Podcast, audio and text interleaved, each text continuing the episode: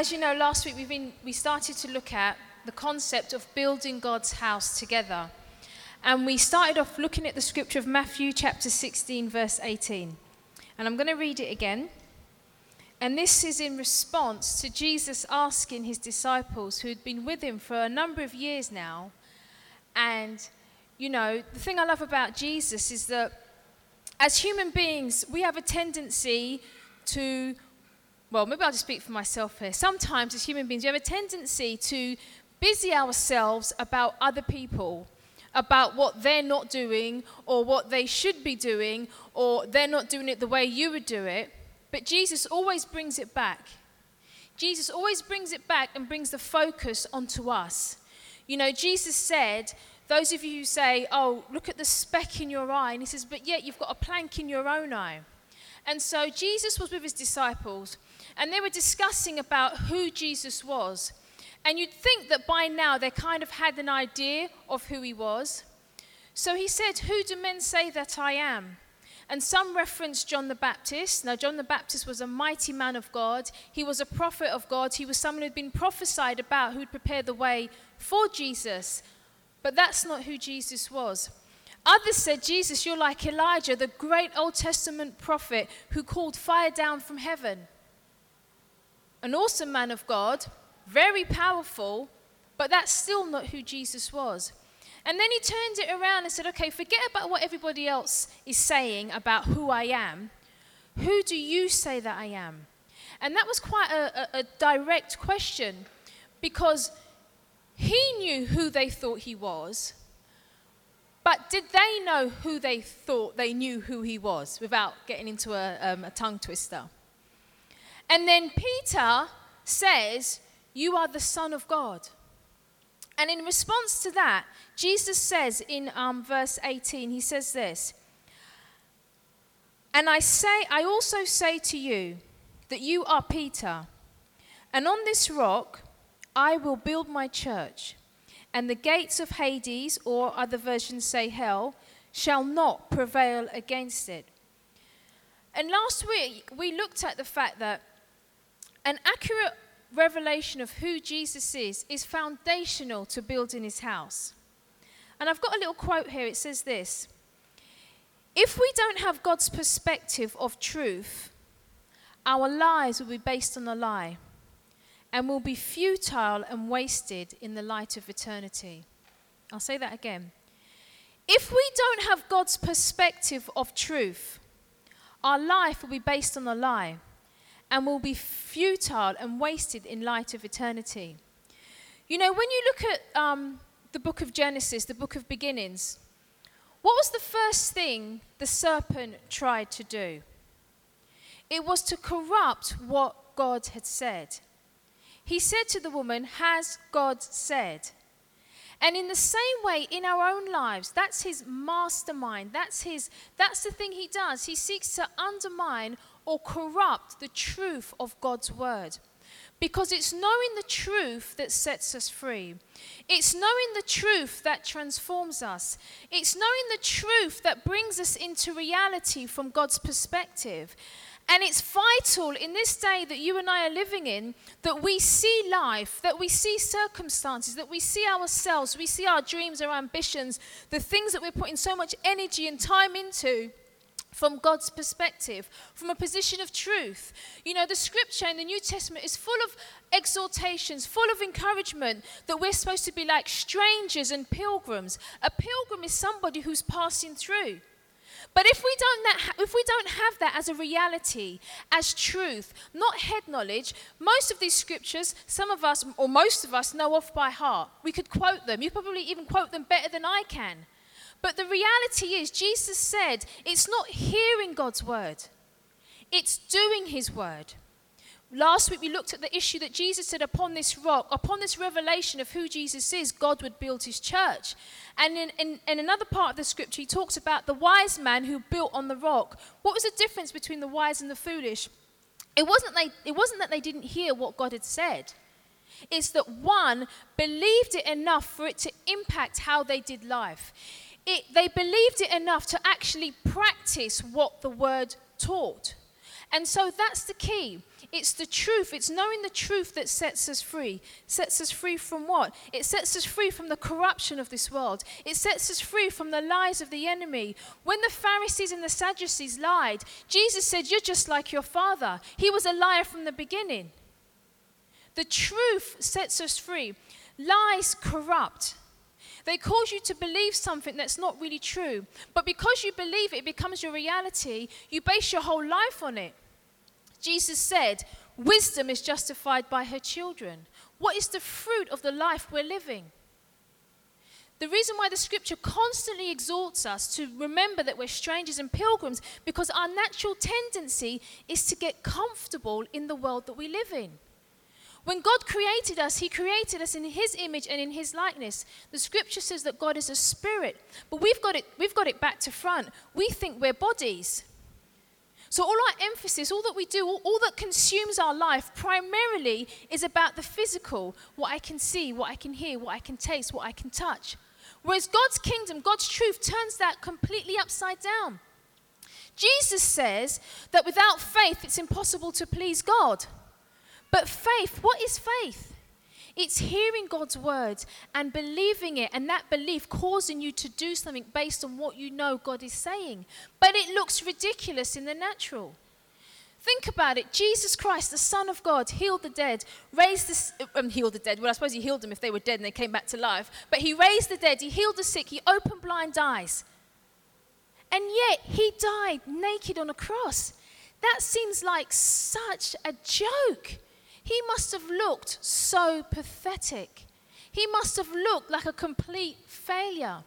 And there are times when God's word, when we operate in God's word, when we speak, when we act in faith, when we speak God's word, you might look absolutely ridiculous. But if the truth you're believing is based on the truth that comes from God, it will stand for all eternity. The, you know, the idea of rewards, some Christians say, oh no, I just want to love Jesus. I'm not interested in rewards. Do you know how many um, scriptures, how many verses are that actually men- mention the importance of rewards? God wants to reward his children. Rewards aren't a bad thing, rewards are a good thing. And our whole life, our whole essence, our whole being, all that we do on this earth, Jesus teaches that there's going to be a day when we stand before Him and we're going to give an account for how we've lived on this earth. You know, it was quite funny last week. You know, I did this whole teaching on um, building God's house, and then I said, and here are the departments in our church, and it kind of sounded like a good plug. But the reality is, building God's house isn't an ethereal concept that sounds good that we kneel before God in worship and prayer and we say, Oh God, use me. It's very practical. You look at Jesus' teaching about spirituality, it's very practical, it's very hands on.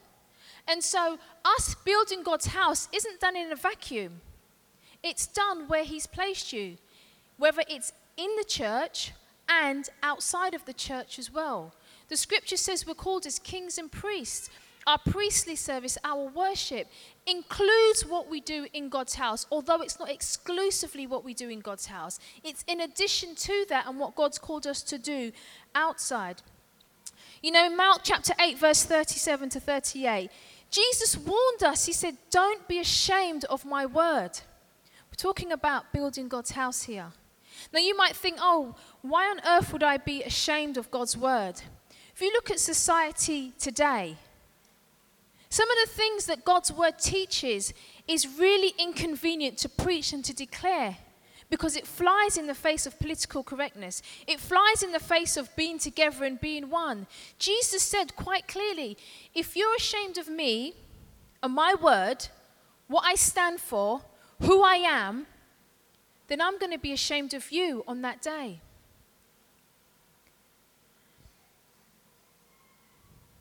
Building God's house is twofold. We mentioned this last week. It's first of all, our relation, it's out of our relationship with God, worshiping God, honoring God, living before Him, seeking to honor Him. And out of that place, it's working together with others. And I've I rather crudely tried to explain the history of the Old Testament in terms of the um, before they went into exile, whilst they were in exile, and when they came out of of exile. And it's really interesting when you see how the different prophets who were speaking before the exile, during the exile, and after the exile, the kinds of issues that they were highlighting and the things that they were speaking to his people about. Now, in Isaiah chapter 60, verse 1 to 3, I just want to quickly turn to this. Isaiah chapter 60, verse 1 to 3.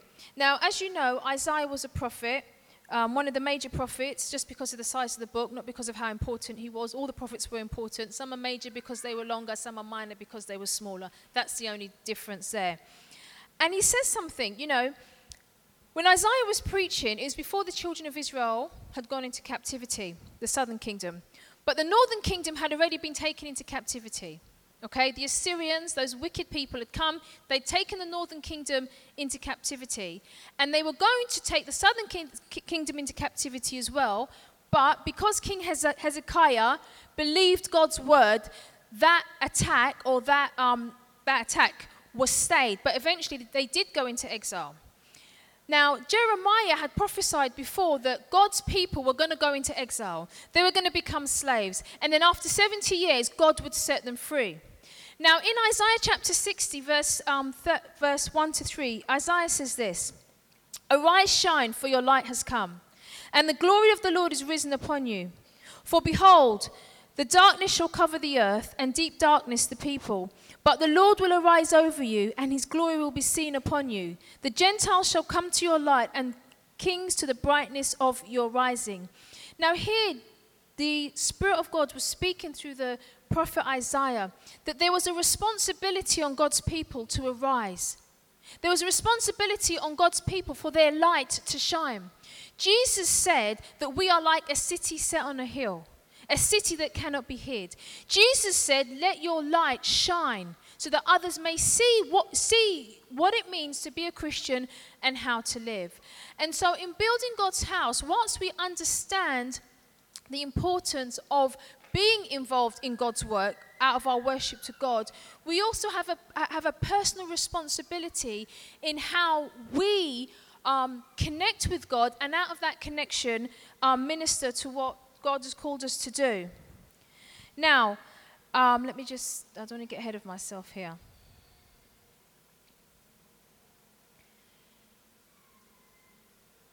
In Ezekiel chapter 37, verse 1 to 7,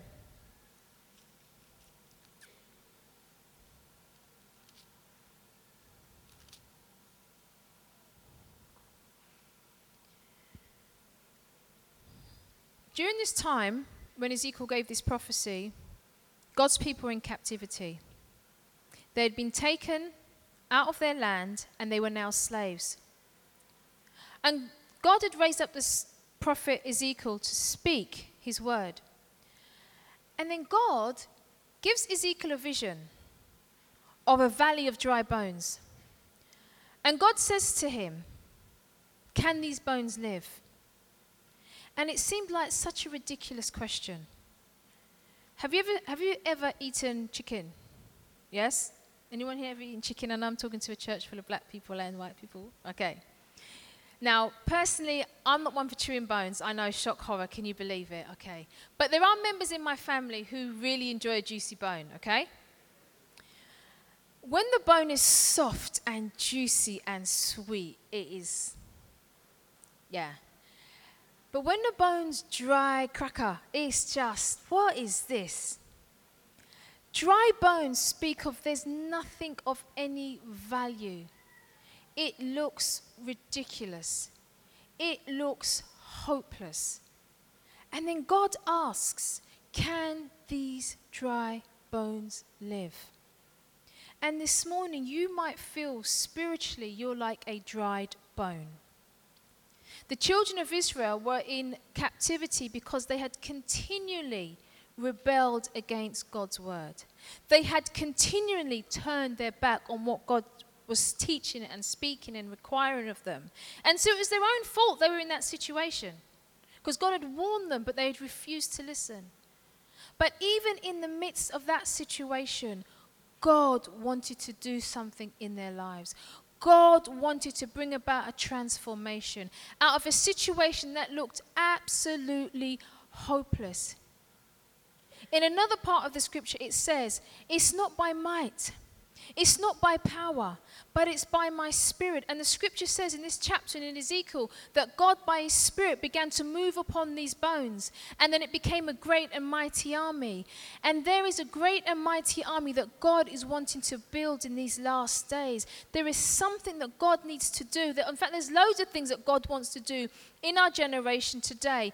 But it takes us to be willing to make ourselves available. It takes us to be willing to, to, to, to have those conversations with God about the areas that we keep holding on to, that we refuse to let go. And God say, No, you need to submit this area to me. We're like, Oh, no, God, I'm going to keep it. And God say, No, no, you need to submit this area to me.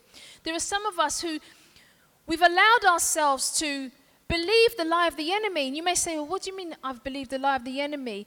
What I mean is that the place we find ourselves today is so far removed from what God has for us. It's so far removed from what God intended us to be able to do and where we should be today.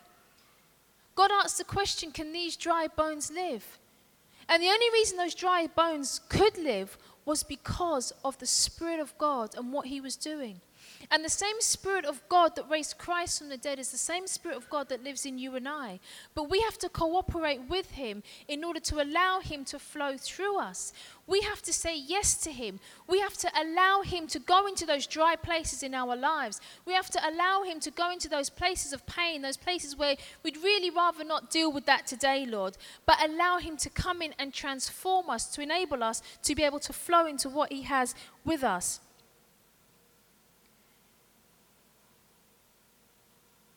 What is God saying to you today? Where, what area is it that He's challenging you today? The scripture teaches if you will hear His voice, harden not your heart. The children of Israel heard God's voice, but they made excuses as to why they couldn't, they shouldn't, and they wouldn't obey Him. And the scripture says that that whole generation died in the wilderness because of their unbelief. Do you know, even Jesus marveled at unbelief? And the scripture says he went to, let me see if I can find it, in, I think it's Matthew, no, Mark, Matthew chapter 8, verse 10, I think it's that one. If it's not, I'll find the right scripture. And the Bible says that he could do he couldn't do any miracles because of their unbelief. Let me just make sure I'm giving you the right scripture there. No, this is the exact opposite. This is the one of the centurion who said, Lord, I'm a man under authority. You don't even have to come to my house. You just say the word and it will be done. And in this scripture, the Bible says that Jesus marveled at his belief. And the thing was, the centurion wasn't even a Jew. He wasn't part of the household of faith, but yet he was able to believe God, and Jesus marveled. And then in another part, I'll find the scripture before we close.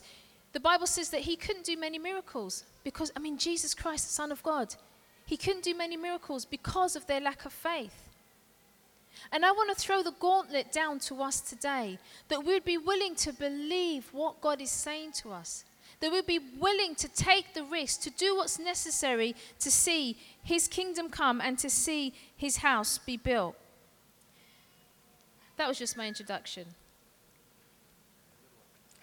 Thank you, Jake.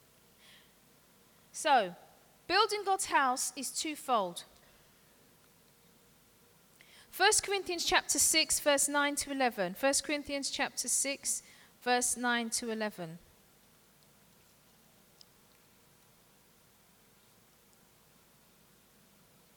It says this Do you not know that the unrighteous will not inherit the kingdom of God?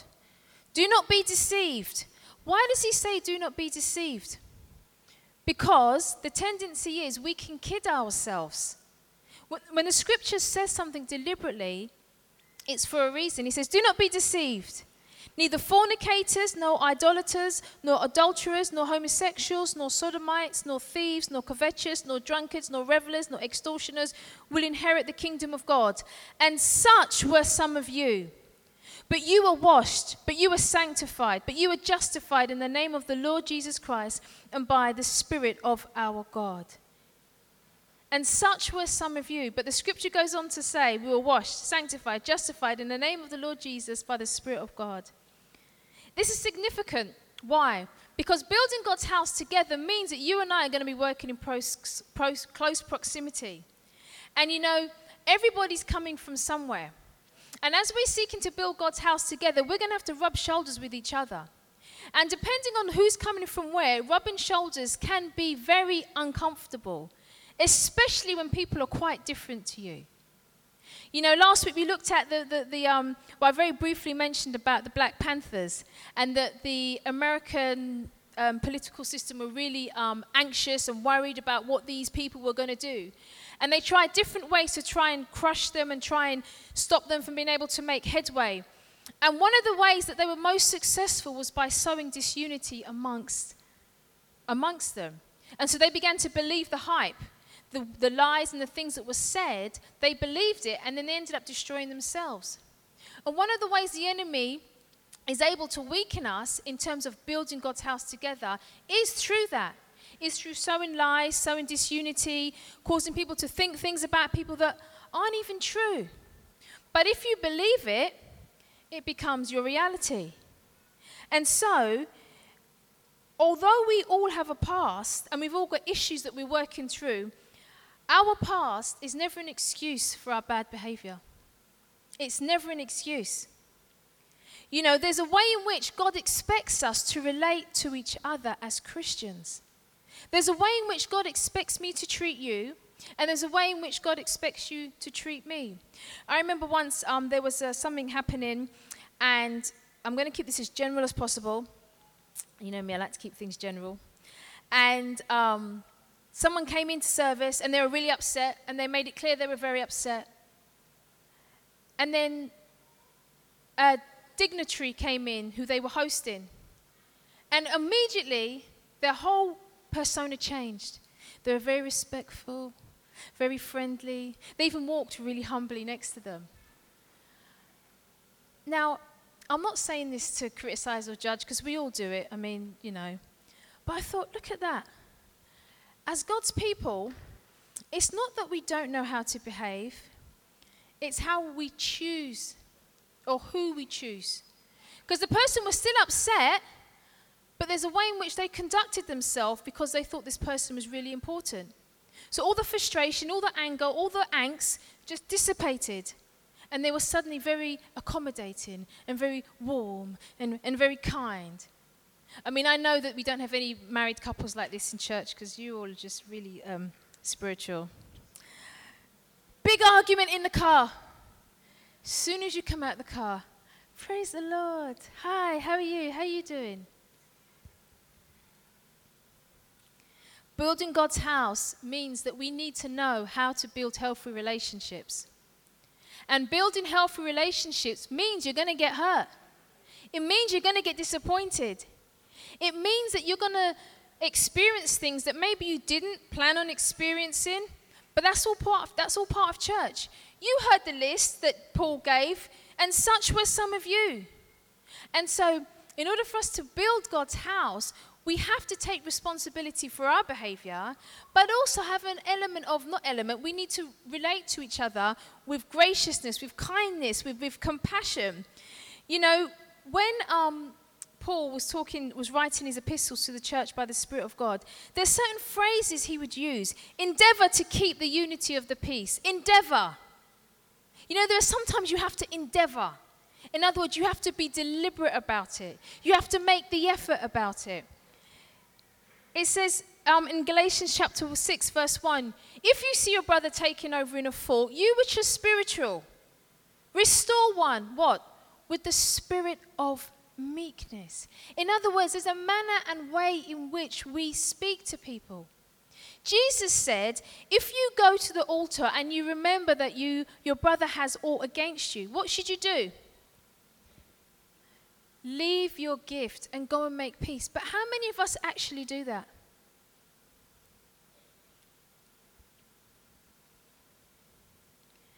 Romans chapter 6, verse 11.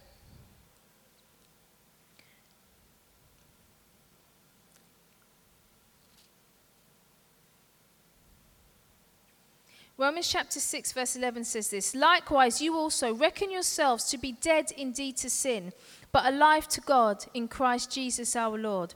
Verse 12 Therefore, do not let sin reign in your mortal bodies, that you should obey it in its lust.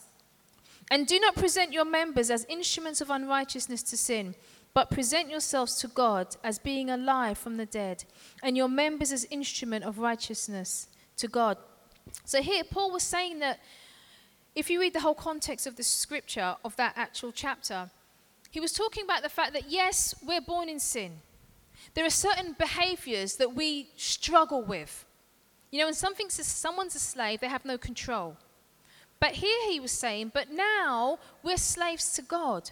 We're slaves to righteousness. So, in other words, you and I have control of ourselves. We are no longer slaves to sin. As a born again Christian, when you and I choose to sin, that's exactly what we're doing. We are choosing to sin. We're not helpless victims, not as a born again Christian, because the Spirit of God lives inside of us and the greater one lives in us. The scripture says, with every temptation that you and I face, God will make a way of escape. Every temptation that you face, every single temptation you're going to face this week, God will make a way of escape. He will make a way of escape. But the issue is whether or not you and I choose that way of escape. Everybody has the opportunity to be offended. I have the opportunity to be offended. You have the opportunity to be offended. To be offended. But with every temptation, God will make a way of escape. And as we're seeking to build God's house, as we're seeking to maybe join different departments and join different teams, it's important that we understand that, you know, people are going to say things you don't like. I like what Jake says every church has a toilet.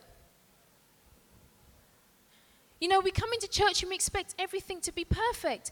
But unless you're perfect, that ain't going to happen.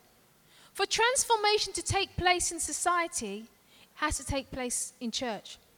For transformation to take place in church has to take place in individuals. And so each one of us, as we are transformed, as we take responsibility to partner with God to allow His transforming power to take place in our lives, then our church becomes transformed. And as the church becomes transformed, then the world becomes transformed. Very often, if you look at the scriptures, the scriptures speaking to the church, not to the world. When the scripture says, this, these people who do these things will not inherit the kingdom of God, he's not talking to the world, he's talking to the church. When he says about love and the importance of love, though I speak of tongues of men and, angel, men and of angels, though I'm able to, though I give my body to be burned, though I give to the poor, but have not charity and have not love, I'm useless. What good is that? Because everything we do, when we stand before God on that day, will be filtered by God's holy fire. It will be filtered by what was actually motivating. Because the Bible says on that day, many will say, But Lord, didn't I cast out devils? Didn't I heal the sick? I mean, come on, if Joe came back from South Africa and said he, wa- he raised 15, de- in fact, if he just raised one dead person, we'd think, Awesome. Well, I'd be impressed. I mean, you guys don't look like it. I'd, I'd be impressed, okay? You know, someone came and testified and said, Listen, I've sold all my 12 houses and given them to help the, the orphans in India. We'd think, God bless you, that you're a real serious. But what does God think? That is what matters. Whether you get, in church, get involved in church or not, that's not the issue. What does God think? Whether you're a parent, whether you're a teacher, whether you're an executive, that's great. What does God think? What is God's perspective on how we're living our lives? What we've done up until this point, what's the date today? The 20th? Up until, let's say, from January the 1st to March the 20th, how we've lived these three months this year, what does God think? What's God's perspective? Do we know? Do we care? Because at the end of the day, it's about Him. We could live our whole lives, but if God doesn't approve of the life we've lived, it's wasted. Wasted life. But if you and I don't have the reality of who Jesus is, then we'll completely miss the mark. we'll be chasing things that God never intended us to chase. You know, when the um, people of Israel, the children of Israel, some went back to um, build Jerusalem, build the temple, and build the walls, etc., etc. The prophets would go back and say, Guys, look at the state of your lives. What are you doing? And they would highlight different things that were in their lives. And they would change, get right with God, and then go back again. And they would change, get right with God, and then go back with them, go back again. And when I read it, I got really, I got, I got really convicted. I was like, "Can they say, what's wrong with us? Why do, why do we do that? Why, why do we do that? Why can't, and I'm going to try not to get emotional here, but why can't we just honor God for His word? He's done so much for us. He gave His only Son for us, who was, who was crucified, whose body was bruised and broken, and it was, it, was, it was such a terrible, terrible sacrifice that Jesus paid for us. What more does He have to do? God sent His Son for love, and we didn't deserve it. We were in our sins. You know, we were living our own way. God didn't have to do any of that, but He did. And He asks us, He asks us for our life in return. What more does He have to do? Okay, so you're overdrawn. Okay, so you haven't got your husband. Okay. But He gave His life for you. You're going to spend, we're going to spend eternity in paradise forever and ever and ever and ever. And all he asks is that, that uh, this brief stay on, our, on this earth, three score and ten, if we're lucky, or maybe even more. This brief stay on this earth, but it's so complicated because God wants all our lives. It's, it's not right. It really isn't right. When God asks us to make Him the Lord of our lives, it's not because He hates us, it's not because He doesn't want us to have a life, but He is the author of life. He came to give us life in its fullness. And the enemy shakes the lies and the deception like a shiny, like a shiny jewel. And we just turn our back on God and run after it. Beloved, it's wrong. Our lives belong to Jesus. And we need to live like they belong to Him. We need to be honest with Him. We need to allow His Spirit to take control of our lives. The reason why the world's in a mess is not because of the devil, it's because of us. It's because we're not doing what we're supposed to be doing. Some of us gave up chasing God a long time ago and started chasing money. You know, in the Old Testament, they very often chide the children of Israel because of the idolatry. And I know typically in our Western culture, we don't typically have figurines that we bow down to, typically.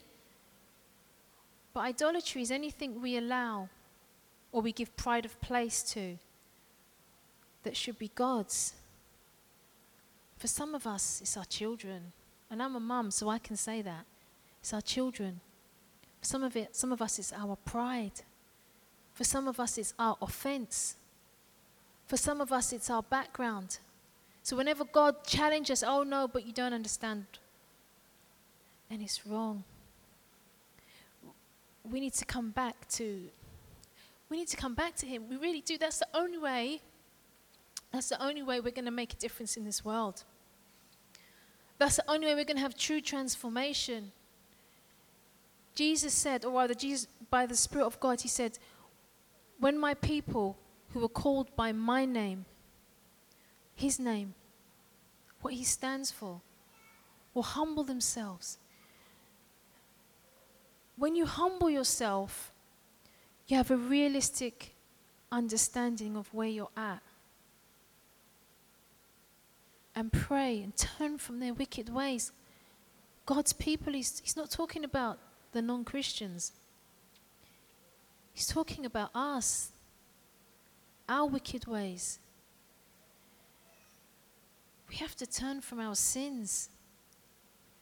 We have to go back to our first love. All that, all that other nonsense, we just have to just let it go. Big deal, you're offended. Get over it. Because that offense, if we don't deal with it, it's going to send us somewhere else. Jesus said, if your brother offends you, go to them. Not call up 10 people on the phone and tell them what they've done. But we do that all the time and we think it's okay. It's not okay. If I have unforgiveness in my heart, it's not okay. God does not understand. God says I have to repent of it. If I'm looking at pornography, it's not okay. God doesn't understand. Because with every temptation, God makes a way of escape. We need to go back to Jesus. If you don't remember anything I've said today, we need to go back to the cross. And the cross is such a horrible thing, place of self denial. It's not a glorious thing, it really isn't. That's why Jesus said there are two roads. I wish there were more, but there aren't. There's two the wide and the straight and narrow. And the straight and narrow means that you have to pay careful attention to what you're doing. And God never expected us to do it in our own strength. God never expected us to be perfect. That's why Jesus came. That's why the Bible says He's faithful and just to forgive us. But if we're not even honest enough to admit that we're the one in the wrong, if we're not even honest enough to admit that we've sinned, how can the blood of Jesus cleanse us? How can the truth set us free? And I, I understand that there are struggles, I, I, and I'm not for one minute um, belittling those challenges. But God said, with every temptation, He will make a way of escape. So either He's telling the truth or He's lying. We need to come back to our first love. We've missed it in so many areas. Certain things that we think is normal is wrong. It dishonors the Lord. But God is gracious, He's merciful, He's forgiving. But we have to repent. Not just feel bad and say sorry, but repent. Change of mind, change of attitude. We have to pray, Lord, work in me the will to do your good pleasure. Because there are some things where you don't want to do it, and I get it. But even with that, you have to be honest about it and not super spiritualize it or blame the reason why because of somebody else. You know, sometimes if you're looking for an excuse to leave church, you'll get the, re- you'll get the opportunity. You think, but, you know, why would God do that? Because we need to see what's in our heart. And we have to know why we're serving the God we're serving. Because, I mean, if, if, if we're going to if we're going to sin, then let's just go and do it properly. I'm, and I'm not saying we should go and sin. I'm not saying that. Please, please. But, but you understand, if, if we're serving God, then let's serve Him. Let's give Him our whole heart, our mind, our soul, everything about us, and our strength.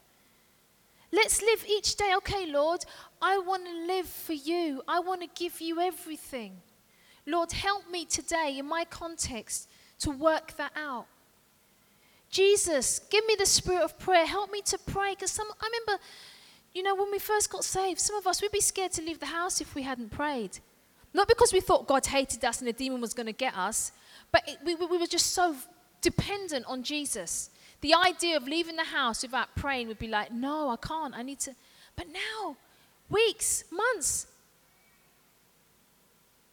we need to go back to our first love. we need to ask Jesus to just, just help us, to give us grace. Well, He's actually given us the grace by the power of the Holy Spirit. We need to action that grace by cooperating with Him. And when His Holy Spirit speaks to us and challenges us and convicts us, we don't rationalize it or do what the devil said, has God really said? But we hear what His Spirit is saying to us. Now, I know I've said a lot and I've gone all over the place. But we, we, need to, we, we need to sort it out. We really need to sort it out. We need to make him number one. Because if that's in place, all the other stuff will take care of itself. If you want light in a room, you don't carry handfuls of darkness out, you just switch the light on and the darkness disperses. We need to allow the light of Jesus to be switched on again in the very essence of who we are and allow that to transform how some of us think, how some of us speak, how some of us behave. Whatever it is, we need to allow the Spirit of God to have liberty in our lives. We need to stop resisting Him and making excuses for our lukewarm, carnal lives. And I'm speaking to myself as much as I'm speaking to you. We need to come back to our first love. Jesus, you're so good to us, Lord. Father, you said, if your people who are called by your name would humble themselves and pray, turn from their wicked ways, that you'd heal their land. Jesus, have mercy on us. Jesus, would you help us once again to come back to you, to be devoted to you, Jesus, first and foremost, that we'd be committed to holiness to pursuing you, to loving you with all our heart, our mind, our soul, and our strength. That, Lord, we wouldn't walk in unforgiveness and pride and lust and cares of this world and love of other things, whatever it is, Lord. Give us the courage to be honest with you, Lord, so we can truly repent and come back to the place of brokenness of transparency. Lord, you said that you would build your church on the revelation of who your Son is. Open our eyes, Lord anoint our eyes again to see Jesus. Jesus' name. Amen.